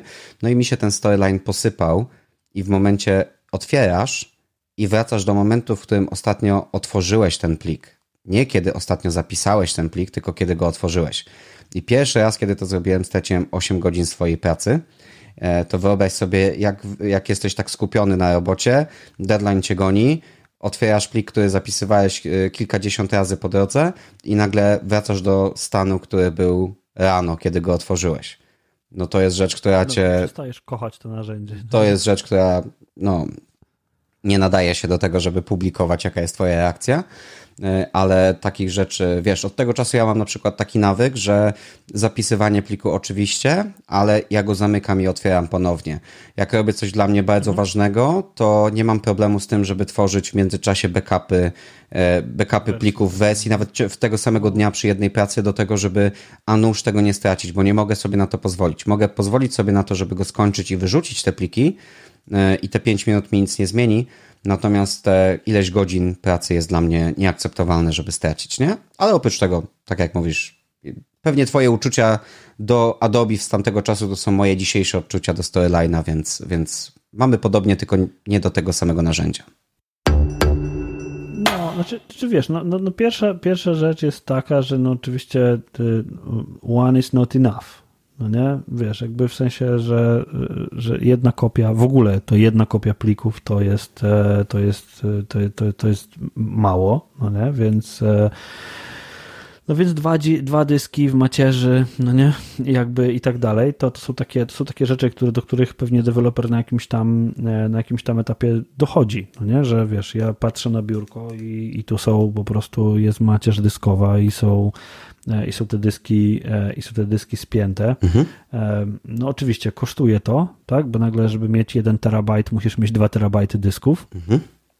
To chodzi o to, że te rzeczy się zapisują jakby lustrzanie. Tak, tak, tak, jasne. I jakby, y, znaczy ja wiem, że wiesz, Okej, okay, czyli ty nie mi tłumaczysz, okej. Okay. nie, nie, bo wiesz, jakby jak nagrywamy podcast, to jest ważne, żeby, żeby czasami pewne rzeczy też gdzieś tam wytłumaczyć komuś, kto może nie wiedzieć, na czym, na czym rajdowa macierz polega. No ale o, o, co chodzi? Że zapisywanie to jest, to jest taka, to jest, to jest taki, to jest, to jest nawyk, no nie? Ale, ale teraz te narzędzia są naprawdę dobre i chcę cię zapytać o to, bo jak już wychwaliliśmy tego storyline'a, to, to jakby już niech mu, niech mu wystarczy, ale jeszcze y, lektora, iSpring, Elucidat, Gomo, co z tymi wszystkimi narzędziami?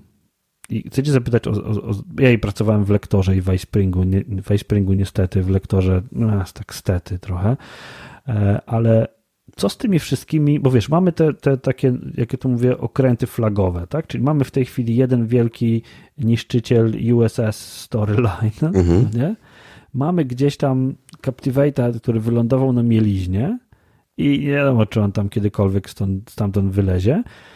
I mamy takich parę jachcików, no nie? W sensie właśnie iSpring, Lektora, no, Lucidati, Gomo to takie trochę narzędzia, do których Rise się zbliża, no nie? Ale, e, ale jak to z twojej perspektywy wygląda? Bo, bo to, wiesz, taka flotylla, na którym jest jeden duży statek, jeden się gdzieś tam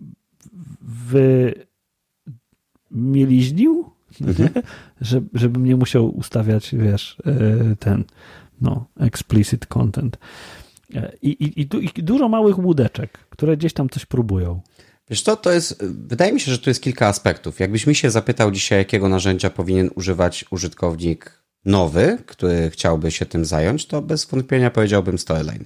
Tak, jeżeli ja testowałem iSpringa e, i, i, i lektorę, natomiast to jest tak, że jak już znajdziesz, to potem przestajesz trochę szukać. To jest jakby jeden aspekt.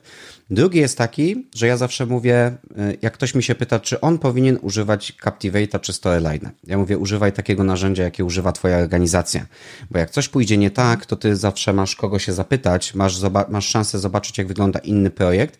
No i z naszej ulubionej firmy na A, w której oboje pracujemy, jest podobna sytuacja. Ja mógłbym używać Captivate'a, no ale co z tego, kiedy template do szkoleń jest zrobiony tylko w Storyline? no to to ci, wiesz, to ci determinuje z drugiej strony, którego narzędzia powinieneś używać. No i dla mnie o tyle dobrze, że to jest narzędzie, którego i tak chciałbym używać. Natomiast jeżeli ktoś e, na przykład ma po drugiej stronie ten template, no to pytanie, czy chce teraz wymyślić koło od nowa i najpierw poświęcić kilka, kilkanaście dni na zrobienie tego template'u, żeby robić to w innym narzędziu, które mu bardziej leży, czy też e, no, pozostać jakby w tym streamie, w który preferuje firma, no i tutaj za bardzo no, nie masz nic do powiedzenia, nie? Więc... No tak, znaczy to też wiesz, jakby wymagania projektu to, to chyba jest pierwsza rzecz, a druga, jak, jakbym miał wybór, to, to bym wybrał narzędzie, w którym pracuje mi się najefektywniej. Nie? nie? Niekoniecznie w którym najniższy jest próg wejścia, tylko to, w którym pracuje mi się najefektywniej. Czyli tak mówisz, no, no Storyline pewnie, pewnie jest, jest tym. Chociaż ja na przykład w tej chwili przekornie sugeruję nawet, sugeruję klientom popatrzenie na Rise'a i na to, co oferuje Rise i nawet w, nawet udało mi się bardzo duże projekty, takie mówię na, na, na, na 100 tysięcy użytkowników i, i więcej, zrobić właśnie w Rajsie. Mhm. I wcale, i widzę pozytywny feedback. No nie? Więc jakby to nie jest tak, że ja, bo jest fajne, bo jest nowe narzędzie, ale widzę pozytywny feedback, um, nie wiem, 20-30 tysięcy ludzi przechodzi przez szkolenie i naprawdę jest dobry feedback, że, że to jest fajne, że to jest lekkie, że nie wymusza wielu rzeczy, że wymusza, kiedy jest sens, a nie wymusza, kiedy, wiesz, nie, nie wymusza obejrzenia ekranów i, i pewna lekkość narzędzia i bazowanie na tym, że scrollujesz sobie de facto media jakieś, mm, no sprawia, że to jest moim zdaniem duża konkurencja dla tego statku flagowego. I właśnie o te narzędzia chciałem Cię zapytać. O te narzędzia takie jak Elucidat, Gomo czy Rise. Dla mnie to jest jedna kategoria mhm. narzędzi. No nie? Lekkie, webowe narzędzia do tworzenia szkoleń online, tworzenia e, e-learningu. A dlaczego chcę Cię o nie zapytać? Bo mam teorię, że one. Hmm, ja wiem, że to zabrzmi trochę kontrowersyjnie, ale one mogą pozbawić pracę e-learning deweloperów, takich storyline'owców. Mogą mhm. pozbawić pracy. Mhm.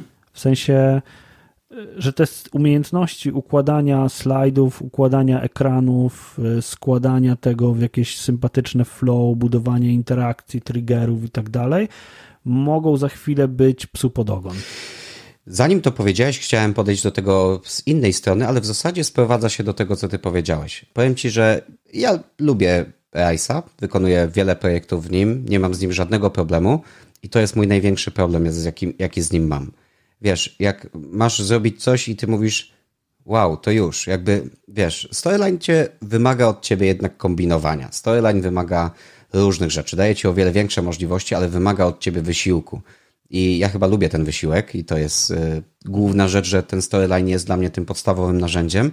Natomiast przez pewien czas y, nie mogłem się tak mentalnie przekonać, bo dla mnie on jest, dla dewelopera, on jest za prosty. Tam się, wiesz, mówiąc kolokwialnie, nic nie dzieje. Znaczy, nie chodzi mi z punktu widzenia odbiorcy. Z punktu widzenia odbiorcy to jest narzędzie, które wygląda jak Facebook. W sensie nie, y, nie że mamy fit od użytkowników, natomiast z tego, że my jesteśmy przyzwyczajeni przez Facebooka i tego typu narzędzia do tego, żeby scrollować. I to narzędzie jest po prostu scrollowane, więc myślę, że tym, tym one wygrywają, że one są takie, jak my robimy to z rzeczami, które wydają nam się przyjemne, tak? które tak odbieramy.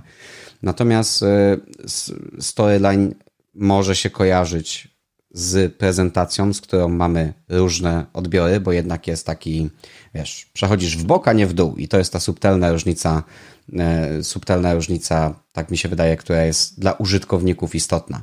Ale coś może w tym być, że wiesz, jeżeli te narzędzia będą takie, że każdy będzie mógł wejść, usiąść i zrobić, no to, to na pewno niedobrze działa na taki zawód jak e-learning developer, no bo to przestaje, wiesz, magia opada.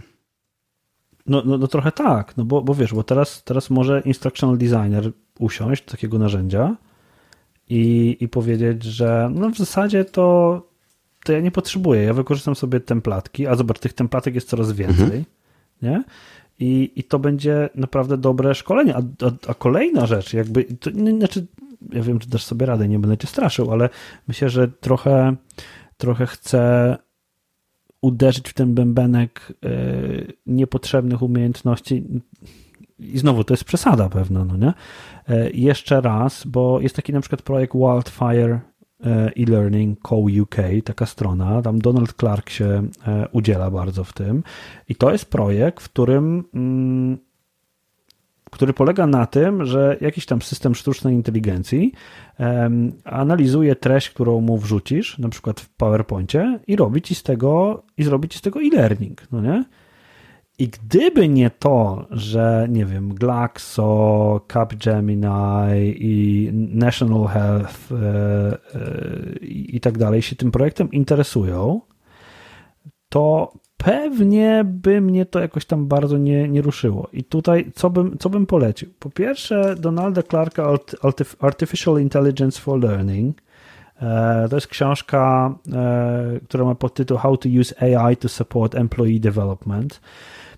I zerknięciem na to, co właśnie Donald Clark pisze na kilka jego wystąpień, on był chyba na e-learning Fusion kiedyś. Tak, tak, tak. tak. Słuchałem go, bardzo, bardzo fajne wystąpienie. I ja tam pracowałem, popracowałem chwilę jeszcze e, za, za, czasów, kiedy, kiedy ja pracowałem w Motorola, pracowałem e, z nim na temat, na, na, na tym projekcie, przygląda, przyglądałem się temu projektowi i to jest coś, moim zdaniem, ekstremalnie ciekawego. No nie? I, i dlaczego, dlaczego, do tym, dlaczego do tego zmierzam? Bo, bo zobacz, zaczęliśmy od tego, że jest cały wachlarz kompetencji, który jest potrzebny e-learning deweloperowi do tego, żeby był skuteczny i efektywny w swojej pracy.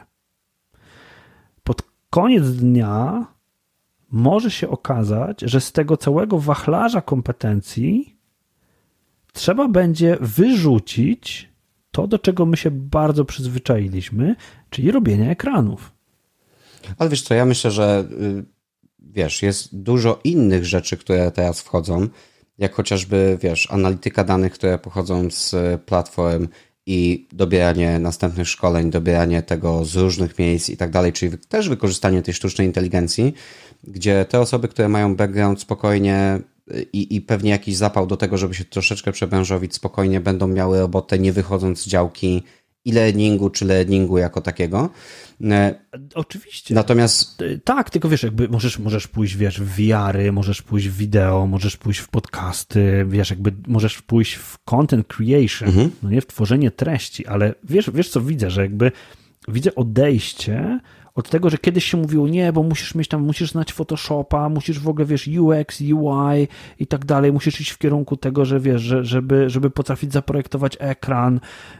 Mm, widzę, że coraz mniej musisz umieć zaprojektować ekran, nie? Znaczy, co, mi się wydaje, ja jestem jak najbardziej otwartym umysłem do tego, żeby powiedzieć AI spoko, LXP spoko, analityka tych danych spoko, tylko wydaje mi się, że będąc na tej stronie i patrząc, tu jest taki graf, który take any i tutaj masz różne media, które możesz wziąć, wrzuć do tego narzędzia. Wildfire, tak jest, wrzuć do tego narzędzia i wyjdzie ci e-learning. I tak sobie myślę, czy moje projekty tak wyglądają, że nawet gdybyśmy mnie wyciągnęli z tego i gdybyśmy powiedzieli, że ja jestem tym AI, które ma to przekształcić, jak patrzę na ilość iteracji, na ilość tego, ilość zmiennych, to ja nie wiem, czy jest AI, które jest w stanie, wiesz, taką pokrętność ludzkiego umysłu przekształcić na, na to, co on rzeczywiście będzie chciał w taki, w taki prosty sposób. To wygląda obiecująco, ale wydaje mi się, że trochę jak z samochodami autonomicznymi, że my jesteśmy, mhm. mimo wszystko, to nie jest to nie jest dzisiaj, tak? To jest mimo wszystko jutro i trochę nam jeszcze dojdzie do tego i o ile technologia pewnie już jest, o tyle zaufanie do tej technologii, że ona jest w stanie to zrobić, jest jeszcze dalej niż nam się wydaje. Tak, znaczy, wiesz, ja kiedyś widziałem projekt, który mm, powstał, nie pamiętam jak on się nazywał. Um, tworzył go Jaromir Działo, można sobie wygooglać. Projekt, który służył do streszczania artykułów. Mhm. No nie? I o, o, jak, jak to działało? Y, on wklejałeś na przykład artykuł, stronę z Wikipedii, dużą stronę z Wikipedii i, i mówiłeś, dobra, chcę sześć paragrafów na temat Układu Słonecznego, ale z kontekstem Marsa. No nie? Byłeś w stanie wybrać takie rzeczy i ten system generował ci poprawny artykuł, który spełniał twoje wymagania.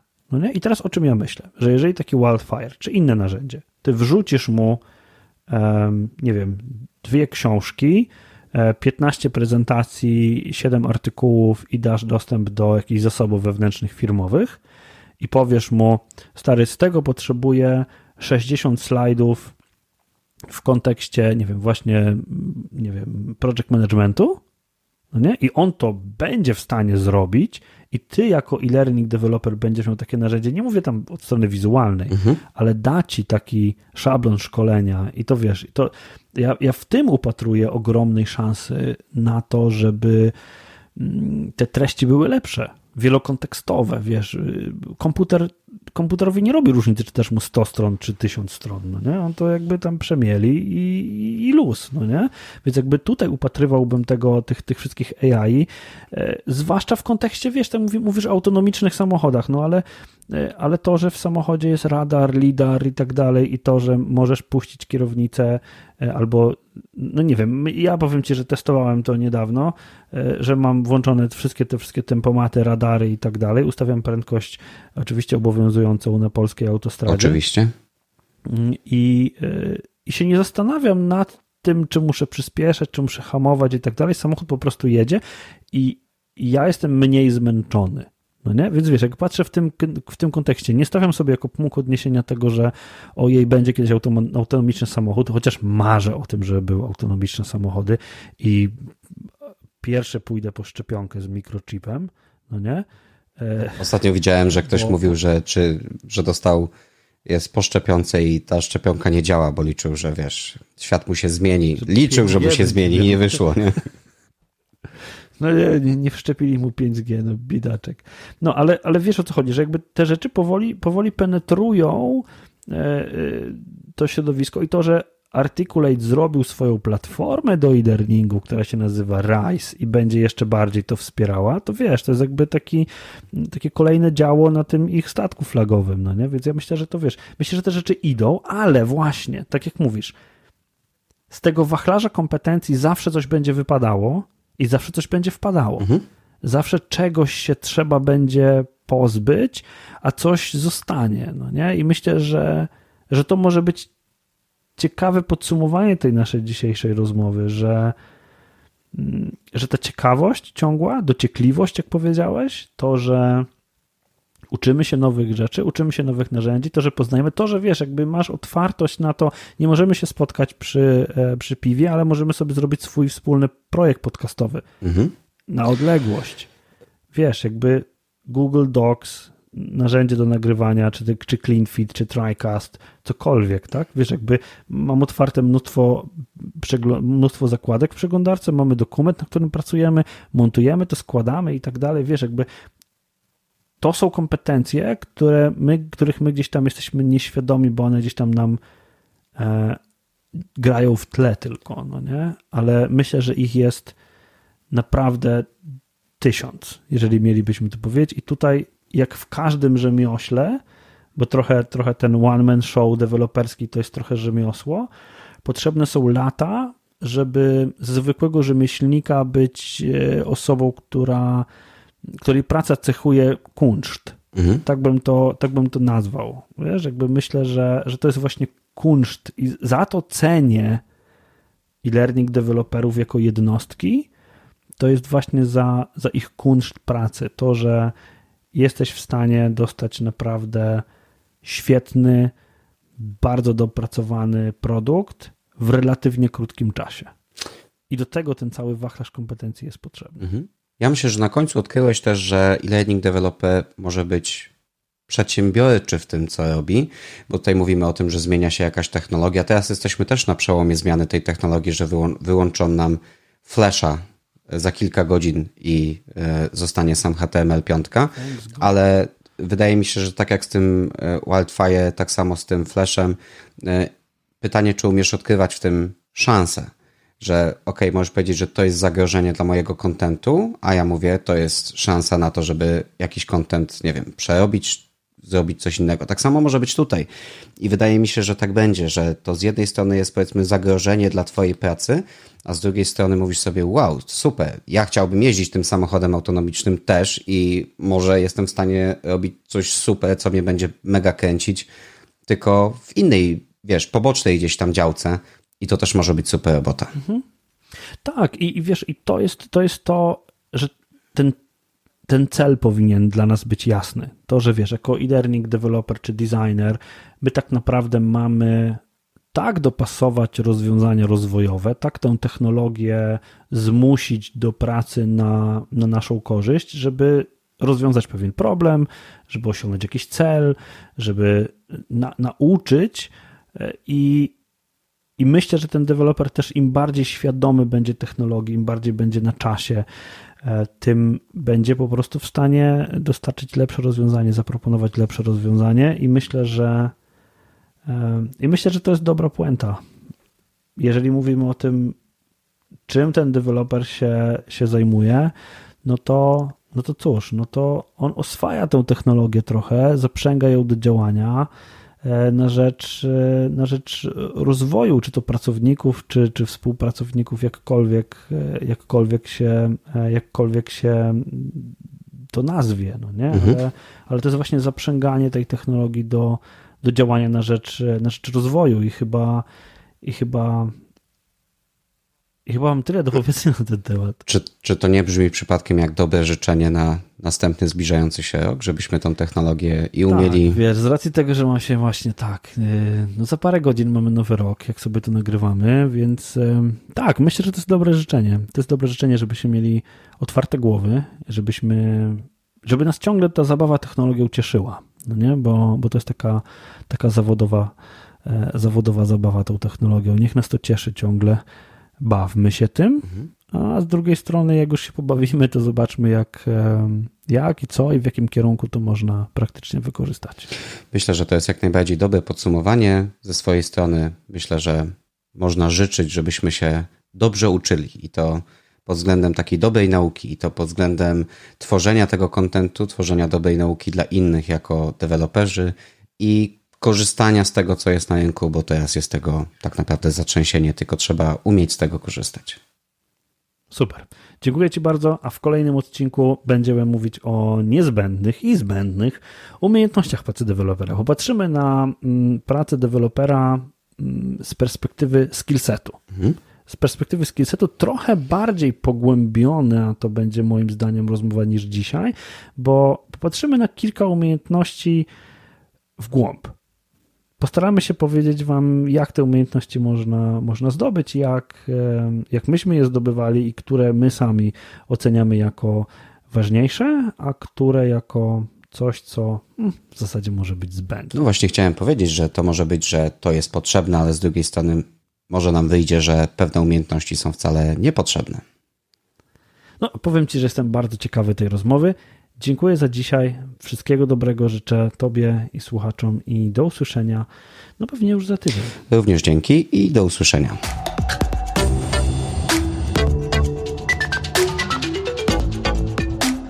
Dwa Edu. Podcast o szkoleniach, prezentacjach i technologiach wspierających rozwój.